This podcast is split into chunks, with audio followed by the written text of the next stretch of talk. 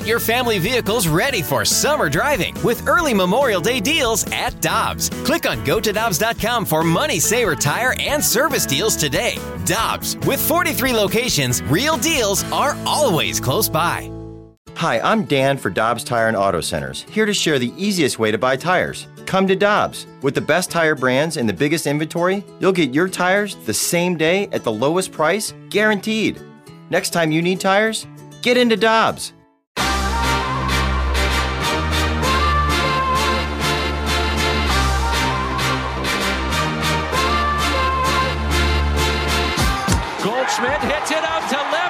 Will do it.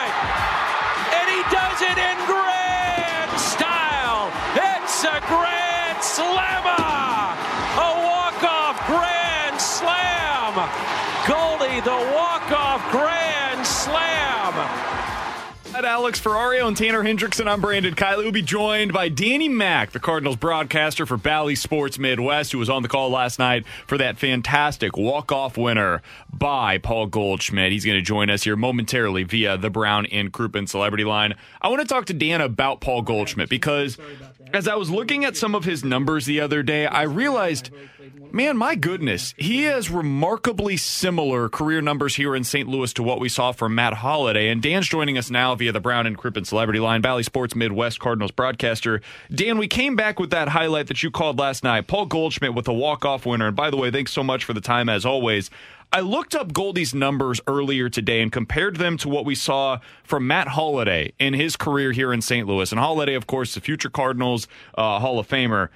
Man, they are almost identical. Holliday at 293 batting average, Goldie's at 286. Holliday at a 380 on base percentage, Goldie so far is at 370. Holliday with a 495 slug, Goldie is right at 500. And if you go by the OPS plus, it's 138 for Holliday, 135 for Goldie you add in the gold glove defense that we've seen from Paul Goldschmidt in his Cardinals career thus far. Dan, are we going to see Goldie potentially, if he continues this, become a Cardinals Hall of Famer by the time he's done here? Oh, I think it's beyond that. I think it's a major league Hall of Famer. Um, when you start doing the the numbers of where guys are at at his stage in his career, uh, he's on a trajectory. When you include wins above replacement and some of those other stats that now Hall of Fame voters are looking at.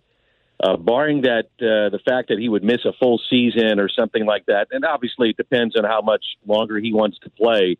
Uh, yeah, definitely Cardinal Hall of Famer. I'm, I'm thinking Major League Hall of Famer, and, and that goes for Nolan Arenado as well. And I know some people would say, well, that's far fetched.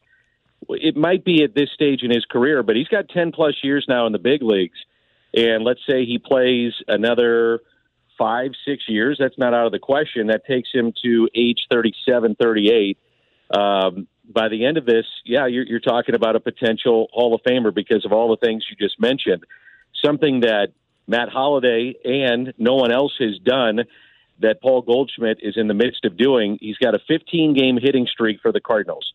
So he's got 28 hits in these 15 games. He's got 12 doubles, five home runs, and he's driven in 22. Hmm. And since the RBI became an official stat in 1920, no other major league player has reached all of those numbers over any 15 game span. So we are watching a historic, truly a historic two week period here by Paul Goldschmidt.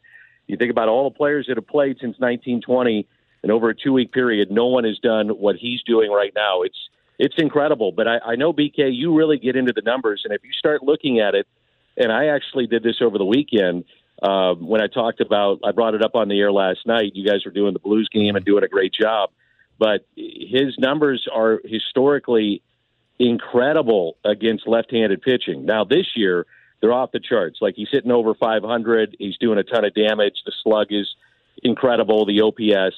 But look at what he's done in his career. And then it got me to look at, man, where, where is he now in, in terms of like with his career? And I guess he doesn't get a lot of attention because he's not a, you know, look at me guy. He's not a, a big showmanship type guy. Um, and a look at me, look at me kind of thing. He just, he does it quietly. And I started looking at the numbers and I'm like, you know what? He's, he's on his way to the Hall of Fame. And, that's not far fetched to say if you really dive into the numbers. Uh, with that being said, Dan, I think it's fascinating when you think of just the aspect of this team this season because you've got two for sure Hall of Famers, and then, of course, the Adam Wainwright debate, who I think is going to be on the cusp of that. And then if you've got Arenado and Goldschmidt, what is that doing for some of these young players to have five, potentially six Hall of Famers on a roster? Well, I, I think you learn by watching how they go about their business. So, you know, I was talking to Brendan Donovan the other day and I said, you know, give me an idea of like your pregame routine when you first got here and you're a utility guy and you, you really don't know what that role may be every single day. And he said, one of the first things I did was I just followed uh, Nolan Arenado. He said, I, I just watched what he did. I took ground balls with him and saw his routine. So that's part of it, I, I think, Alex, is that you, you watch that, you say, okay, this guy's one of the best ever what's he got? Nine gold gloves, five platinum, or whatever it is. He'll go down as one of the greatest defensive third basemen ever.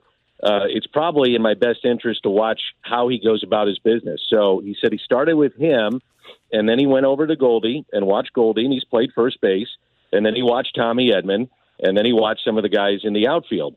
And so they're all watching. And then it, it, we've talked about it a lot on the games on Bally Sports Midwest. But you watch Yepez, hmm. what's he doing? He, he's he's like at the hip of of Albert Pujols. And if Yadi's in there, they're all three together, and all they do is talk hitting. Albert, I was talking to him the other day. He said the guy, and I think it was he was quoted as saying too, said the guy is just constantly asking me questions. It reminds me of when I was young and asking Jimmy and Mark McGwire and some of the others what they were doing, and now they're passing it down. And I think for years you've seen the Cardinal pitching staff, and it's easier to show that, especially on television, how they do it too. And it started with Chris Carpenter all the way back to Matt Morris. And, you know, Chris Carpenter said he learned from Pat Hentgen and David Wells and Roger Clemens when he was in Toronto. And now it gets passed on from those guys to the other players. And one of the traditions they started is that the starters go out and watch the starter throw a bullpen. And so in spring training, if the guy's warming up, you see a whole collection of pitchers behind them just watching how they do it. And you can pick up a lot by doing that. And let's face it, the Cardinals are seeing a lot of young kids come up. And when Herrera makes his debut, I believe he'll be the eighth uh, player to make a debut this year. And I think only maybe the A's or something like that are the only other team that have had that many guys called up to contribute to the team. So it, it does have an effect to have these young kids around these major league players that have been doing it at a high level and having success. And not just seeing them do it, but then they go in and do it at a high yeah. level, Dan. That's what's been so remarkable to me. I mean, you look at the OPS leaders, and I understand it's a super small sample size. These are these guys are going to hit some struggles at some point, but right now you look at the top five guys on the team in OPS. It's Gorman, Donovan, Yepez, and then of course Goldie and Arenado mixed in there as well how impressive. I mean, you've been doing these games for 20 plus years now uh, for the Cardinals. How impressive is this trio of guys and what we've seen them do early on in their tenure here in St. Louis? To me, it's kind of like Memphis Mafia Part Two. You know, it's like the Descalso, David Freese, Allen Craig, and that group of players that came up to to help the Cardinals back in 11 and 12 and 13 and beyond. And and that's what we're seeing here. What I love is their approach at the plate. Uh, to me, Brendan Donovan is is giving the Cardinals, and I understand Goldie's off the charts right now. Uh, has been great. Yepez has been great. Brendan Donovan is giving them some of the best at bats that they have had over the last two weeks. Um, and he's reached base safely now in 28 of his last 50 plate appearances. My God. Think about that. 28 of his last 50, he has reached base. That is hard to do.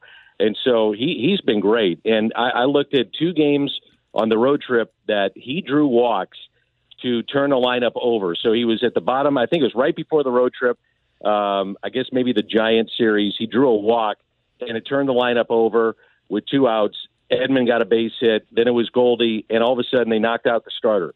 You don't get there without Brendan Donovan getting that walk and starting it. It was a really tough at bat it, it gets totally overlooked in that game. But that was the at bat of the game, and I was talking to Oli about it, and he said hundred percent because they wound up blowing the game open. But he said that was the at bat, and then there was an at bat uh, on the road trip, same kind of thing. He drew a walk or got a base hit, but he went deep into a count, and they they rolled the lineup over, and all of a sudden they picked up two or three run, runs, and that won the game. It, it's not going to stand out when you look back on the, uh, the you know, and, and Retrosheet in uh, 10 years of what happened in that game. Oh, it was Brendan Donovan's walk, but it was that walk that uh, allowed them to do that. So I've been incredibly impressed with him, and uh, he deserves a ton of credit because he, he's come in here now with both corner outfielders out the young being demoted, and uh, he's given them everything they could have asked for and more. Dan, what have you made of Tommy Edman at shortstop so far in the battery with him and uh, uh, Nolan Gorman at second? I like it. I, I thought it was great the other day when Gorman uh, got the call up and then was thrust into the, the starting lineup against Pittsburgh. I thought it was really uh, an important moment in that series to where immediately he had a ground ball and then there was a double play. Uh, he made a play on Sunday in a blowout game that in, it was to me the the most impressive uh, play that I saw defensively of the three games. Now you're saying, now wait a minute, the game was 18 to four, and this is going to be my point: is that there was a runner at first, and Nolan Gorman had to go to his right at second base. And normally in a blowout game, you're going to just get the shore out, which is to go to first base, which would have been easy for him to do. But he had a little shovel pass to Edman, or whoever was at short. I can't quite remember who it was at that time, but Gorman made a really good play. And so, so far, so good. I, I think the defensive alignments have been a little bit different with him at second base, and that's something to keep an eye on because this is not really a, a swing and miss step. You know, you're going to get a lot of contact when they're right. Uh, and that includes tonight's starter Jordan Hicks, even though he's throwing close to 100. But it, ideally, you want him to get contact.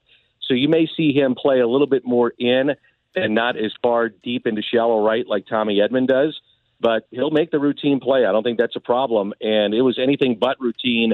You guys were covering the hockey game, but Tommy Edman made a diving play last yeah, I saw night. that. That was, that was unreal. Yeah, it was sensational. Um, and so I, I, you know, I really believe you're going to be fine with Tommy at, at, at short. I'd prefer him at second base because I love what he does defensively, but uh, he's going to be just fine at short. And this is what you got to do to, to keep guys in the lineup. And his versatility and flexibility allows you to do that, you know, do that, then that's what you do. Yeah, if Nolan Gorman keeps hitting, then I'll, I'll give up sure. a little bit defensively if you're if you're getting that kind of production at the plate. Final question that I've got for you, Dan, is you mentioned. Uh, Jordan Hicks, and he's going to get the start tonight for the Cardinals. He's no longer on the pitch restriction. It, he's just going out there, and they've said all he's told the media, hey, listen, we're going to make the decision based on how he's looking now. If he looks like he needs to come out of the game, we're going to take him out. If he looks like he can keep going, then he's going to go back out there the Cardinals need a little more length from their starters right now. Dakota Hudson struggled to go deep into games. He's had the walk issues and really more the ball issues. He's just not throwing strikes consistently enough, and the pacing was bad over the weekend from him. You've had Jordan Hicks, who has not been going deep into games thus far, and now without Steven Matz out there for the next couple of turns through the rotation, you've got Matthew, Matthew Liberatore as well. Uh, how do the Cardinals avoid the issue that they fell into?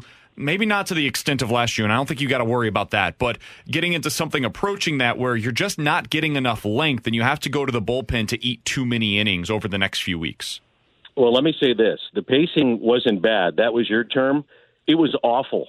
Okay, so it, you said it, not me. I like it. it was terrible. Uh, that can't happen, and I, I would say that the pacing has got to be better with Jordan Hicks as well. I, I think it would be beneficial for both those guys to work at a better pace, but specifically Hudson. Uh, that was not good in New York, and and that can't happen. Not with the kind of defense you have behind you. And I understand, you know, he's he's probably fighting it and grip and mechanics and you're thinking and you're thinking about the guy. I, I get all that, but that's that can't happen. Uh, not again. I mean, they, they've got to speed him up. And I, I would say the same thing with Hicks. I would prefer him to see uh, a little better pace. Now, the key with both these guys simply is their stuff is so good. Like, you know, you, you watch Hudson, his stuff is just running hard in on a right hander away from a lefty. It's got to be throwing strikes. And the same thing with Jordan Hicks. So Hicks gave up a couple of earned in four innings, took a no decision his last time out. That was the 11 4 loss. He's averaging 98.9 miles per hour on his fastball. So that's the highest average velocity in the majors this season. So you know he's got a great fastball. You know he can run it off the table. He's got very good secondary pitches. But I, I would say to both those guys, you've got to throw strikes. And that you're asking me, how do you get length? It's by throwing strikes. Their stuff is so good I really truly truly believe, you know, more times than not, they're not going to go out there and get beat up. They're too good. It's just a matter of being inside the strike zone and also understanding that hitters are going to know exactly what we're talking about. That they have got to, to to throw strikes because the hitter knows that they're not around the plate sometimes, and especially early on with uh, Hudson. I think once he gets past the inning one or two, he is lights out. I mean, he's really good. It's just I I just want to see him pick up the pace. And I say the same thing with Hicks. His stuff is really good. Throw strikes, trust it. I know that's simplistic in the answer, but I do believe that's where you have to go with both those guys. It's simple in the answer, but a little more difficult to execute, as For we saw at times last year, unfortunately. Well, I, I would say this too. I, I think Hudson at times gets a little mechanically out of whack, and I, I'm not a pitching coach. I just go by the eye test. I've watched him make just about every starter come out of the bullpen, so I've seen it. You know, I, think sometimes he fights it mechanically, but um, when he's right, man, he's he's nasty, and so is Jordan Hicks. So as long as they're throwing strikes, there's no reason to think that they can't go deeper into games. Dan, we appreciate the time as always, man. It was a great call last night, especially on that walk-off grand slam. That was a, a really cool moment for Goldie and for this team. Appreciate the time as always. We'll talk with you again next week, man. You got it. Thanks, guys.